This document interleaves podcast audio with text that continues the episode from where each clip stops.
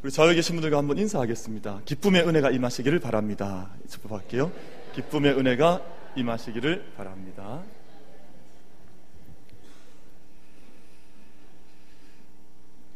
기쁘게 사는 것보다 더 복된 일이 없는 것 같습니다.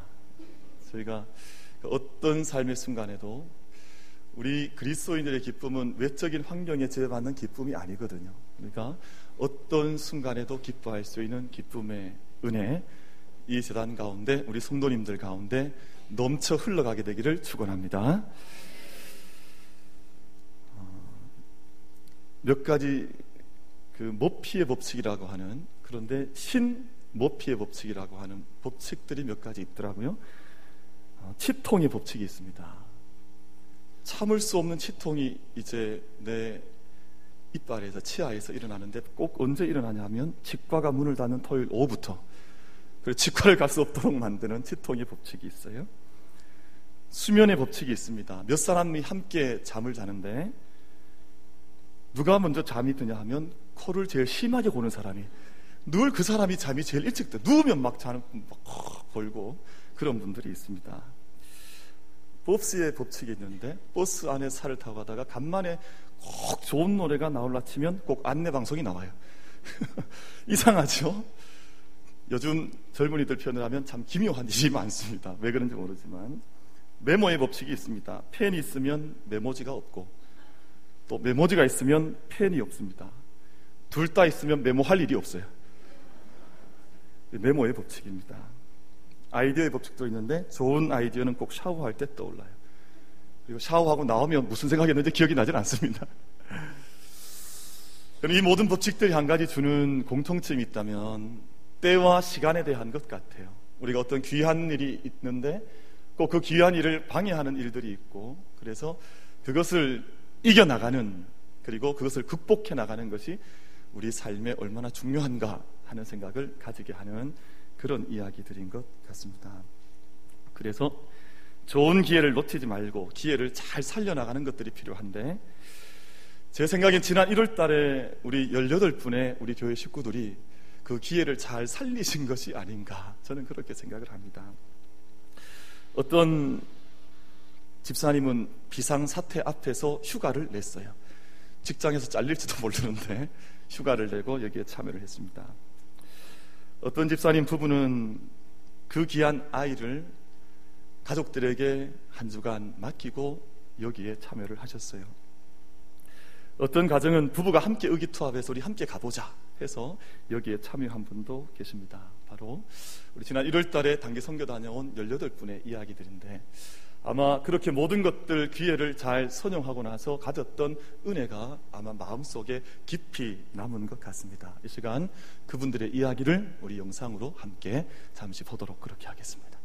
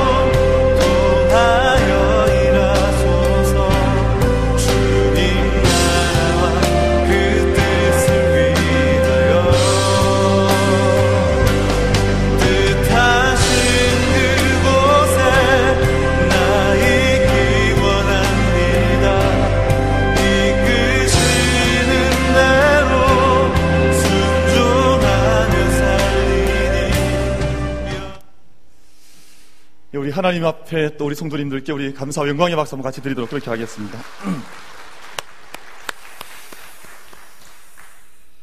어, 이번 단계 선교는 갑자기 이루어진 일은 아니고 지금 저희가 2014년 9월 29일에 어, 선용환 장로님, 오경호 장로님께서 선교 탐방을 그 땅에 다녀오신 이후에 약 16개월 정도 지난 후에 이 단기 선교가 우리 교회에서 그 열매로 맺혀지게 됐습니다. 교회가 함께 어떤 땅을 하나님께서 우리 교회에게 우리 어답션이라 그러죠. 입양을 시켜 주셔서 이 땅을 품게 하실까 늘 함께 기도해 왔는데 우리가 필리핀 몬탈반의 쓰레기 마을의 주일중 선교사님 만나게 하시고 또 우리 교회가 장로님들 파송해서 그 땅을 탐방을 하게 해오신 이후에 기도로 준비하던 중에 일기 단기 선교팀을 그 땅에 보내게 됐습니다.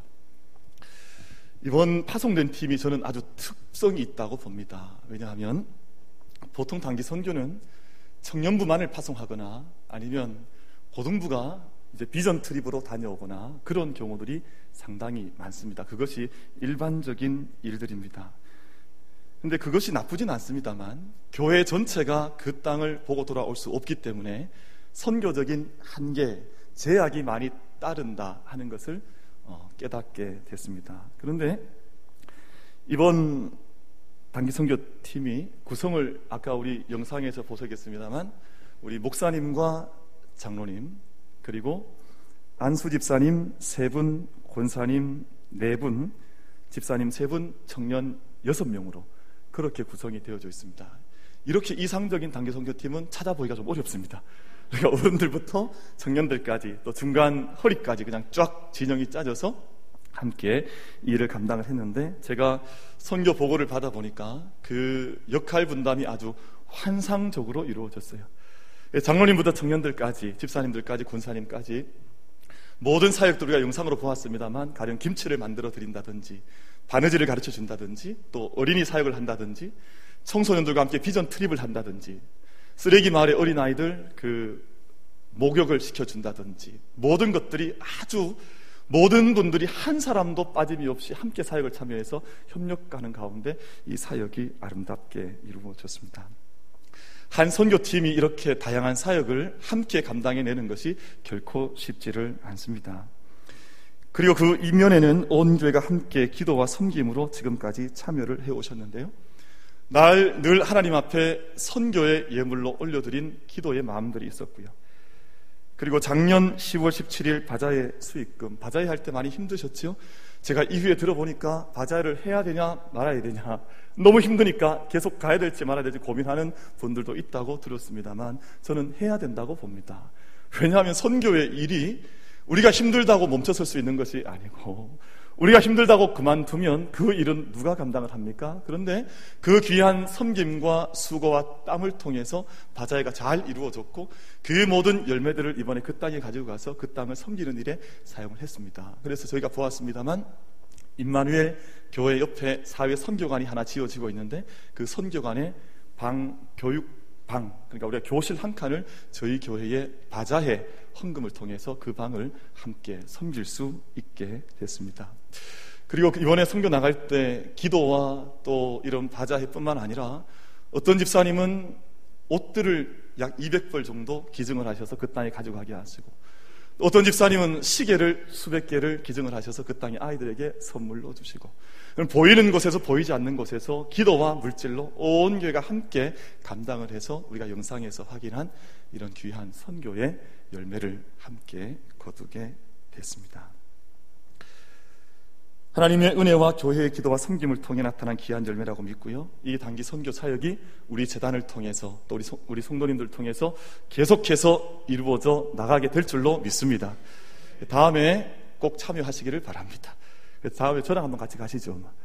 가서 저희들도 좀 이렇게 아이들 목욕도 시켜주고 또 청소년들과 함께 비전 트립도 하고 또 산족 아이들 가서 방문도 해보고 자 그런 생각을 했어요. 지난 주 중에 마스캅 고등학교라고 하는 이 산족 고등학교가 있는데 이 학교랑 우리 교회가 자매 교회를 맺어보면 어떨까? 이거 혼자 생각입니다. 아무한테도 얘기를 하지 않았어요. 그냥 혼자 마음속에. 왜냐하면 옛날에 우리의 나라가 어려울 때 미국에 있는 교회나 유럽에 있는 교회들이 한국에 있는 학생들 한 명씩 도왔거든요. 근데 그 한 명 도왔던 역사가 나중에 놀라운 열매로 나타난 거거든요. 한 지역 전체가 구원받고, 한 마을이 바뀌고, 이런 놀라운 역사들이 일어났기 때문에 아까 저희가 보았던 그 마스캅 고등학교라는 학교가 있는데 기도하는 마음으로 요즘 뭐 이렇게 무슨 세계 선교회나 뭐 이런 거 통해서 아이들과 자매교를 많이 맺지 않습니까? 왜 교회가 500여명 성도가 만, 더 모이는 이 귀한 교회가 그런 아이 하나 입양하는 것이 어려울까? 그렇게 생각하지 않습니다. 그래서 계속해서 해야 될 일을 찾아가는 것이 하나님의 손길이 또 마음이 아닌가 하는 그런 생각을 해봤습니다. MIT로 흔히 사람들이 부르는 메사추세츠 공과대학의 교수이신 에릭 브린 요프슨 그리고 앤드류 맥아피라고 하는 교수 두 분이 함께 쓴 제2의 기계시대라고 하는 유명한 책이 있습니다. 이 에릭 교수와 맥아피 교수는 두 분 다 지금 전 세계가 주목하는 과학자, 전 세계가 주목하는 교수에 해당이 되는 두 분입니다. 이 책에 의하면 앞으로 우리 삶의 판도가 확연히 바뀌어질 것이다. 수많은 직업군들이 불과 수년 내에 사라지게 될 것이다. 지금 초등학교 입학하는 7살 어린 아이들의 65%는 지금 이 세상에 존재하지 않는 직업군에서 일을 하게 될 것이다. 불과 몇 년 이후에 저희가 지금 일하고 있는 수많은 일자들이 다 없어진다는 거예요. 이분들의 확고한 이론에 근거한 자기들의 주장입니다. 기계와 기술이 사람의 삶의 판도를 바꿔 놓고 있기 때문에 사람의 역할들이 기계에 의해서 대체되는 세상이 불과 향후 5년, 6년 뒤면 급물살을 타서 우리에게 다가오게 될 것이다. 지난 26일에 다보스 포럼이 폐막을 했습니다. 그런데 다우스 포럼이 폐막을 하면서 마지막 발표한 보고서에 의하면 향후 5년이면 일자리가 510만 개가 사라질 것이다. 어마어마한 일자리가 이 땅에서 사라지. 왜냐하면 기계와 기술의 발전 때문에 우리의 사람이 하는 모든 많은 일들의 대부분을 기계가 대체해 나갈 것이다. 그렇게 이야기를 합니다. 그래서 저희가 우리 자녀들에게 정말 잘 길을 열어주고 또 그 자녀들이 우리 자녀들이 길을 잘 갈 수 있도록 자녀들의 미래를 믿음으로 준비하는 것들이 정말 필요한 시대가 되었구나 하는 생각을 하게 됩니다. 그 샌프란시스코에 가면 그 산회서라고 하는 지역에 구글 본사가 있는데요. 구글에서는 이미 사람이 운전을 하지 않아도 알아서 차, 자동차가 운전하는 무인 자동차를 개발을 해서 개발을 마쳐 놓았습니다. 이제는 퀴즈쇼에서 사람이 컴퓨터를 이길 수가 없습니다. 컴퓨터가 사람보다 더 답을 잘 합니다. 이제는 바둑도 우리 이세돌 있죠? 이세돌이라고 하는 이 기사가 컴퓨터한테 지금 도전을 받아놨습니다. 너 나랑 한 판 하자. 이렇게 됐거든요. 우리가 이제 그 결과가 이제 어떻게 될지 모르겠습니다만 사람이 해야 될 수많은 일들을 이제는 기계가 또 컴퓨터가 대신하게 됐습니다. 지금 드리고자 하는 말씀은 기술이 이렇게 아무리 발달해도 이 두 저자가 동일하게 이야기하는 것 한 가지가 있는데 기술과 기계가 감당할 수 없는 영역이 있다. 우리 사람에는 가장 쉬운 것이라고 생각하고 가장 근본적, 기본적이라고 생각하는 것이지만 그것은 기술이 감당할 수가 없다. 인간에게 가장 필요한 것, 가장 근본적인 것을 기계가 감당하지를 못한다. 그래서 이것을 모라백의 역설이라는 설로 그렇게 부릅니다. 분석하는 일, 계산하는 일, 고도의 기술이 필요한 일들은 기계에게는 너무나 쉬운 일입니다. 이 일은 일도 아니에요. 요즘 아이들이 토플 시험을 치면 토플에 대한 성적을 사람이 매기지 않습니다. 기계가 매깁니다. 이제는 사람이 해야 될 수많은 일들을 기계가 가져가기 때문에 사람이 기계와는 기계가 아닌 사람이 할 수 있는 일들 혹은 기계와 친하게 지낼 수 있는 일들을 잘 찾지 않으면 사람의 생존 자체가 어려워진 시대로 사람들이 이제 걸어 들어가게 수많은 삶의 모습들이 바뀌어지는 상황 속으로 우리가 들어가게 되는 것입니다. 기계와 과학이 획기적으로 삶을 바꾼다 하더라도 그렇다면 어떤 일은 기계가 감당할 수 없을 것인가? 사람에게 있어서 가장 본질적인 일, 가장 영적인 일, 가장 근본적인 일은 사람이 감당을 해 나가야 합니다. 생명에 대한 구원의 일과 구원을 위한 창조의 사역과 그리고 그 일을 이루기 위한 눈물을 흘리는 것 돌보는 수고를 감당하는 이 모든 일들은 이 땅의 기계와 문명의 도움을 받아가면서 그와 함께 발맞춰 가면서 여전히 사람들이 감당을 해야 이루어지는 일들이라고 이 두 저자가 이야기를 하고 있습니다. 오늘 저희가 함께 읽은 부분 말씀을 보면 가장 비천한 삶을 살던 히브리 사람들이 노예와 죽음의 땅 애굽에서 벗어난 지 3개월 만에 하나님께서 지시하신 신의 산이라고 하는 산에 도착을 하게 됩니다. 이스라엘 첫 번째 구원이 가나안 땅으로부터의 출애굽이었다면 두 번째 구원은 첫 번째 구원으로 완성이 되는 것이 아니라 두 번째 구원이 필요한데요. 두 번째 구원은 하나님과의 언약 속에 서 있는 하나님 백성으로 거듭나는 것 이것이 이스라엘 백성들이 가져가야 하는 두 번째 구원인 것입니다. 기계와 기술에 의한 세상의 문명이 발달된다 할지라도 인간의 구원이 이루어지지를 않습니다. 그것은 문화의 개혁이지요. 이미 제 4세대 인간의 혁명 속으로 그리고 개혁 속으로 인간이 들어와 있기 때문에 인간이 앞으로 무한정 잘 살 것 같은 기대에 부풀어 있지만 그것으로 인간의 삶이 온전한 구원에 이르지를 못하는 것과 같은 이치입니다. 오늘 제게 주신 이 본문 말씀은 에고로부터의 해방과 신해산 언약 사건 사이에 서 있는 이스라엘 백성에 주셨던 하나님의 말씀이에요. 다시 말하면 첫 번째 구원과 두 번째 구원 사이에 서 있는 이 이스라엘 백성들이 참된 구원에 이르기 위하여 어떤 것을 감당해야 하는지 하나님께서 모세를 통해서 이스라엘 백성에게 주신 말씀이 오늘 본문 19장 1절부터 6절까지의 말씀입니다. 다시 말하면 우리가 아무리 이 땅 가운데에서 세상의 문명의 변혁 속에 들어가 급변하는 사회 속에 산다 한다 할지라도 우리가 두 번째 구원, 영적 구원, 우리의 하늘에 대한 구원을 가져가지 않으면 이루지 못하면 우리의 온전한 구원이 이 땅 가운데 이루어지지 않는다는 것과 똑같은 말씀을 본문에서 우리에게 들려주고 계신 것입니다. 불과 1년 전에 시내산에서 양을 치고 있던 목동이었던 모세는 이 사실을 믿지를 못했습니다. 이런 천지를 개벽할 만한 일들이 우리에게 이루어질 것인가 믿지를 않았습니다.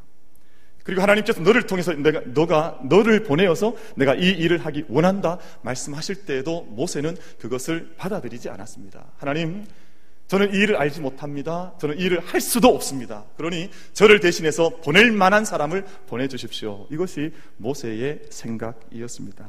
왜냐하면 하나님의 이야기는 전혀 상식적이지도 않았고 또 모세 스스로도 믿을 수 없는 일이었기 때문에 다른 사람을 보내어서 그 일을 감당하게 하라고 모세가 항변을 하기도 했습니다. 그런데 정확히 3개월 지난 이후에 1년 전 하나님께서 하셨던 그 말씀이 모세에게 이루어지고 난 이후에 모세가 돌아보니 하나님께서 말씀하셨던 것 그 어느 것 하나도 이스라엘 백성들에게 이루어지지 않은 것이 없다고 하는 것을 모세가 발견을 하게 됐습니다.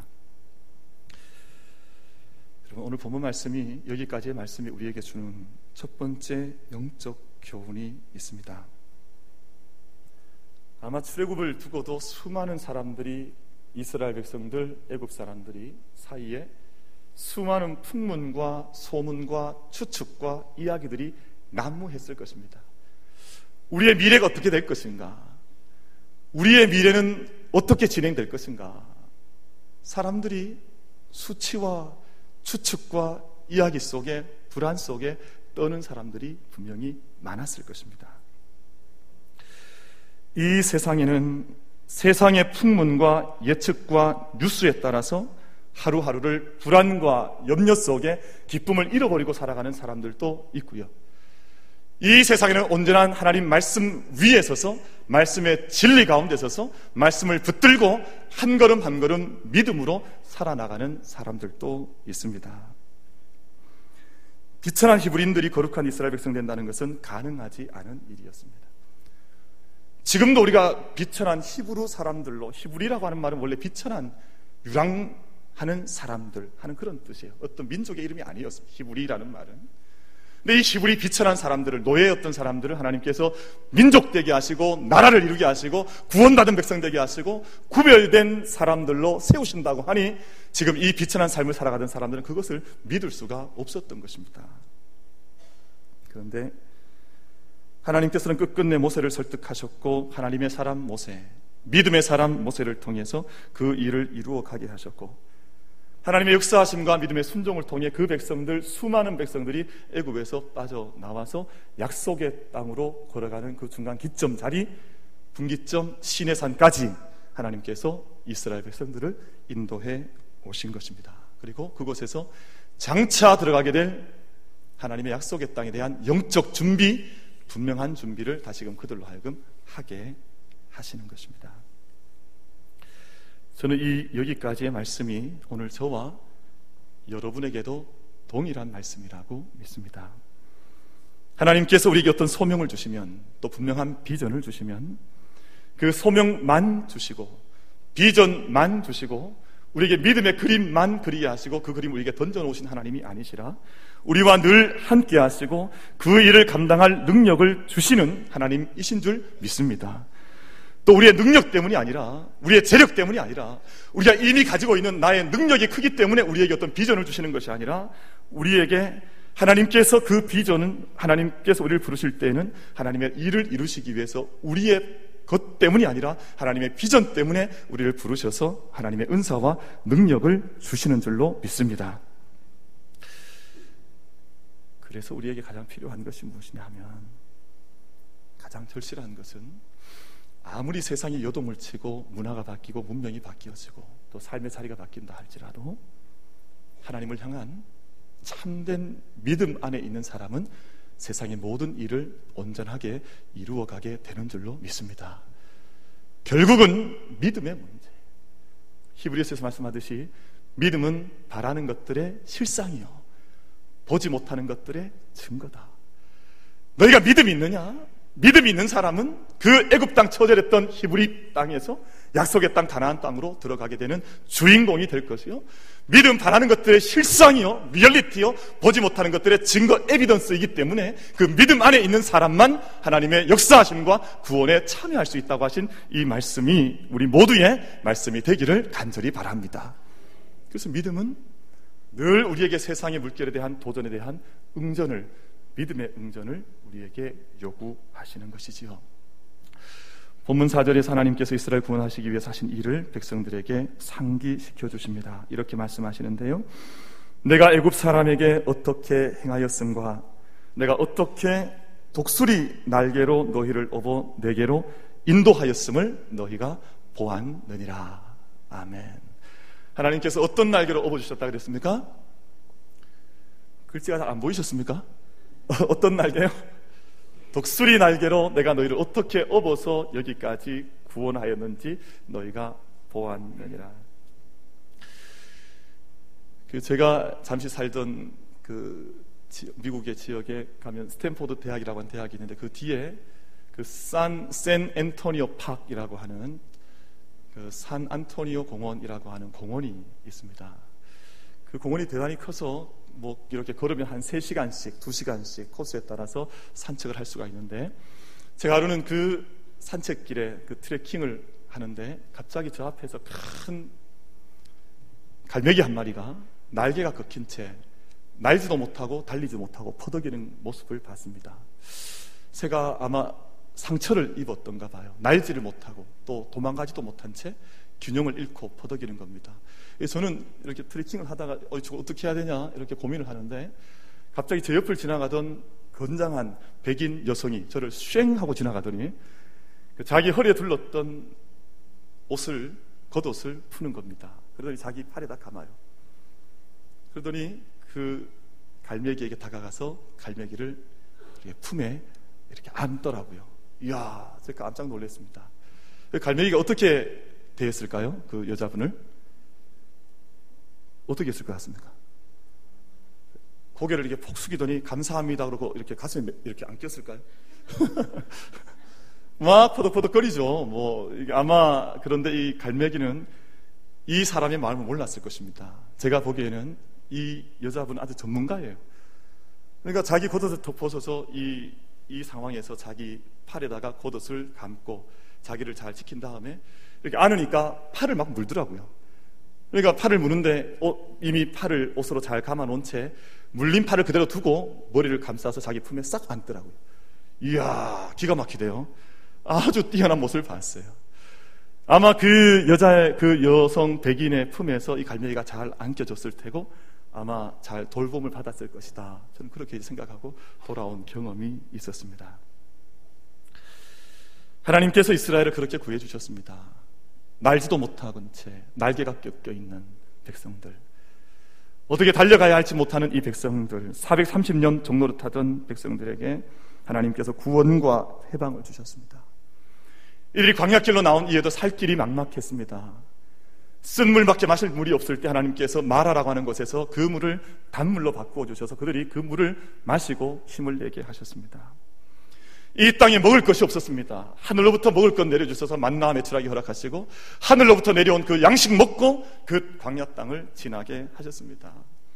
한 곳 르비딤에 이르렀더니 마실 물도 없습니다. 그때 모세를 명해서 반석에서 물 나게 하셔서 그 반석에서 터쳐나온 물을 마시고 광야길 40년길 지나가게 하셨습니다. 저는 이 구원의 사건과 말씀들이 이스라엘 백성들에게 국한된 말씀이라고 생각하지 않습니다. 이 광야에서 구원해 주신 것, 노예 땅에서 구원해 주신 것은 저의 이야기요, 여러분의 이야기 아닙니까? 저도 돌아보면 살 수 없을 때가 있었고, 저도 막막했던 때가 있었고, 도무지 무엇 먹고, 또 오늘 하루 어떻게 지낼 것이며, 다음 등록금은 어떻게 할 것이며, 무엇을 가지고 살아가야 될 것인가, 매 순간이 막막했고, 매 순간이 어려웠지만, 돌아보면 하나님께서 마치 독수리 날개 위에 우리를 업고, 우리를 날라오시듯이 그렇게 구원해 주신 역사가 아니었던가. 개인사도 마찬가지지만 우리 민족의 역사도 마찬가지입니다.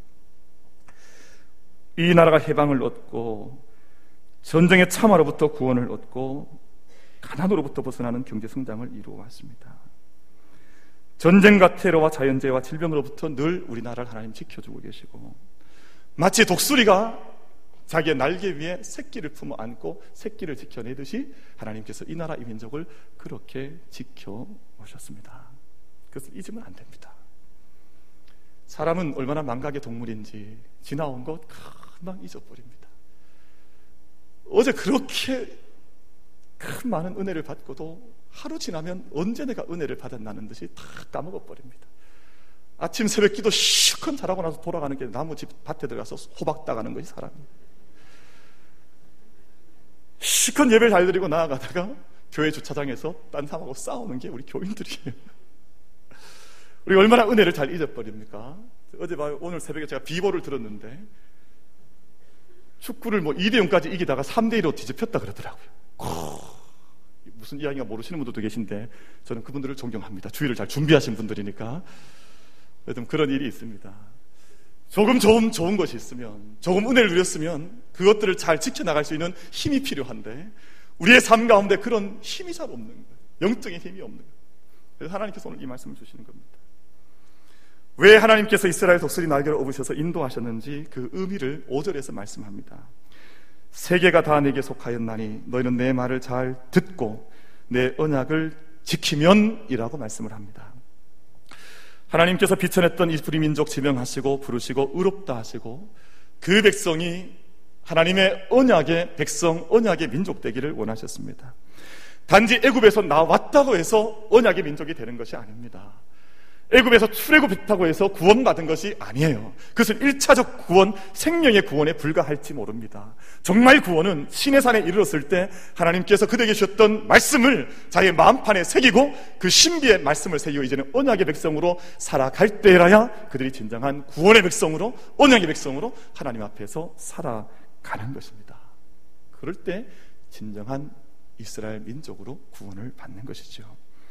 하나님께서 오늘 본문 말씀에서 말씀 지킴에 살아가는 이스라엘에게 주실 축복 세 가지를 말씀하시는데 첫 번째 너희는 나의 소유가 될 것이다. 내가 너희를 나의 소유 삼겠다.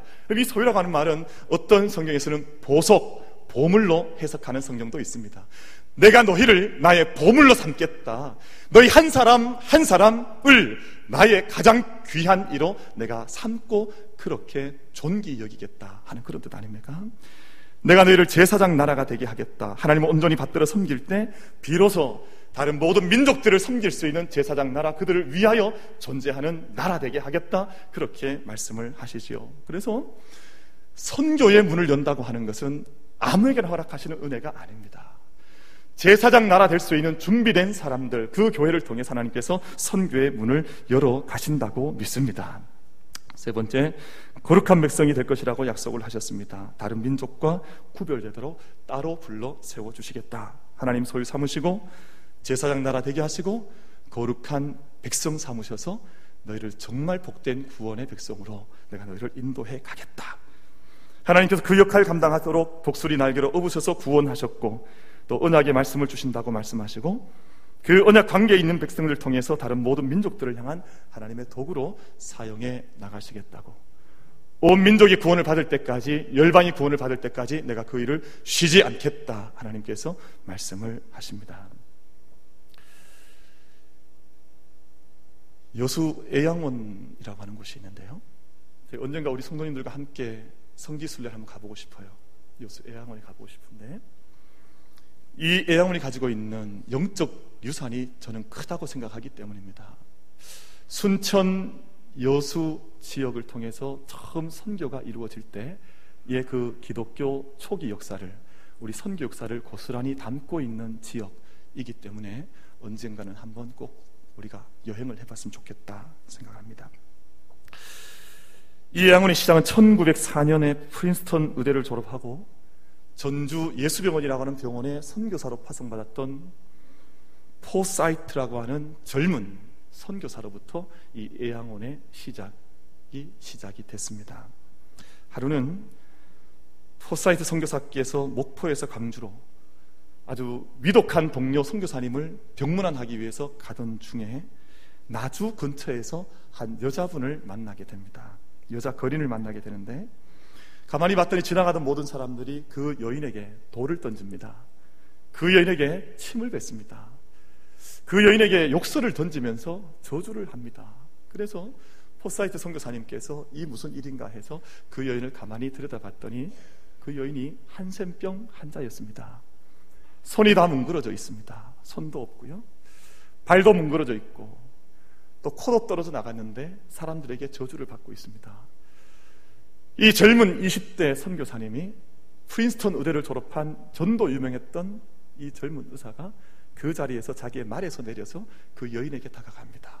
그리고 그 여인을 자기의 품에 끌어안고 자기의 말에 자기는 말에서 내린 채 자기의 말에 그 여인을 실어서 광주까지 데리고 가게 되죠. 그날이 예양원이 시작된 날입니다. 여러분 선교의 역사는 그렇게 늘 우리 가운데 다가옵니다.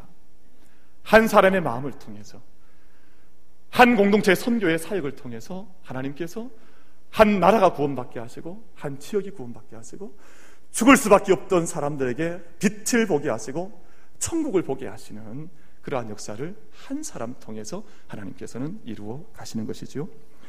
오늘 본문 말씀의 의미를 사도 베드로는 베드로전서 2장 9절로 10절 말씀에서 더욱 분명하게 밝혀주고 있는데요. 너희는 택하신 족속이요 왕 같은 제사장들이요 거룩한 나라요 그의 소유가 된 백성이니 이는 너희를 어두운 데서 불러내어 그의 기이한 빛에 들어가게 하신 이의 아름다운 덕을 선전하게 하려 하심이라. 너희가 전에는 백성이 아니더니 이제는 하나님 백성이요 전에는 긍휼을 얻지 못하였더니 이제는 긍휼을 얻은 자 되었느니라. 이것이 하나님께서 우리를 구원하신 목적이요 의미라고 출애굽 19장에 오늘 우리 본문에서 읽었던 말씀의 의미를 사도 베드로는 이렇게 우리에게 선포하고 있는 것입니다. 모든 민족 구원을 얻기까지 하나님께서 우리 모두를 축복의 통로로 사용해 주시기를 소망합니다. 하나님께서 우리를 축복의 통로 삼아 주시고 또 한 사람 포사이트 선교사를 통해서 이 땅의 영적 자산인 애양원이 태어나게 된 것처럼 이 재단의 섬김과 기도와 진정한 믿음의 헌신들을 통해서 온 땅 열방까지 빛이 전해지는 그 역사, 그 은혜, 그 영광, 그 축복의 물길을 이 재단이 우리 모든 성도들께서 함께 흘려보내는 일에 온 믿음을 다해서 함께 살아갈 수 있는, 함께 호흡할 수 있는, 함께 믿음의 땀을 흘릴 수 있는 은혜가 있게 되기를 간절히 바라겠습니다.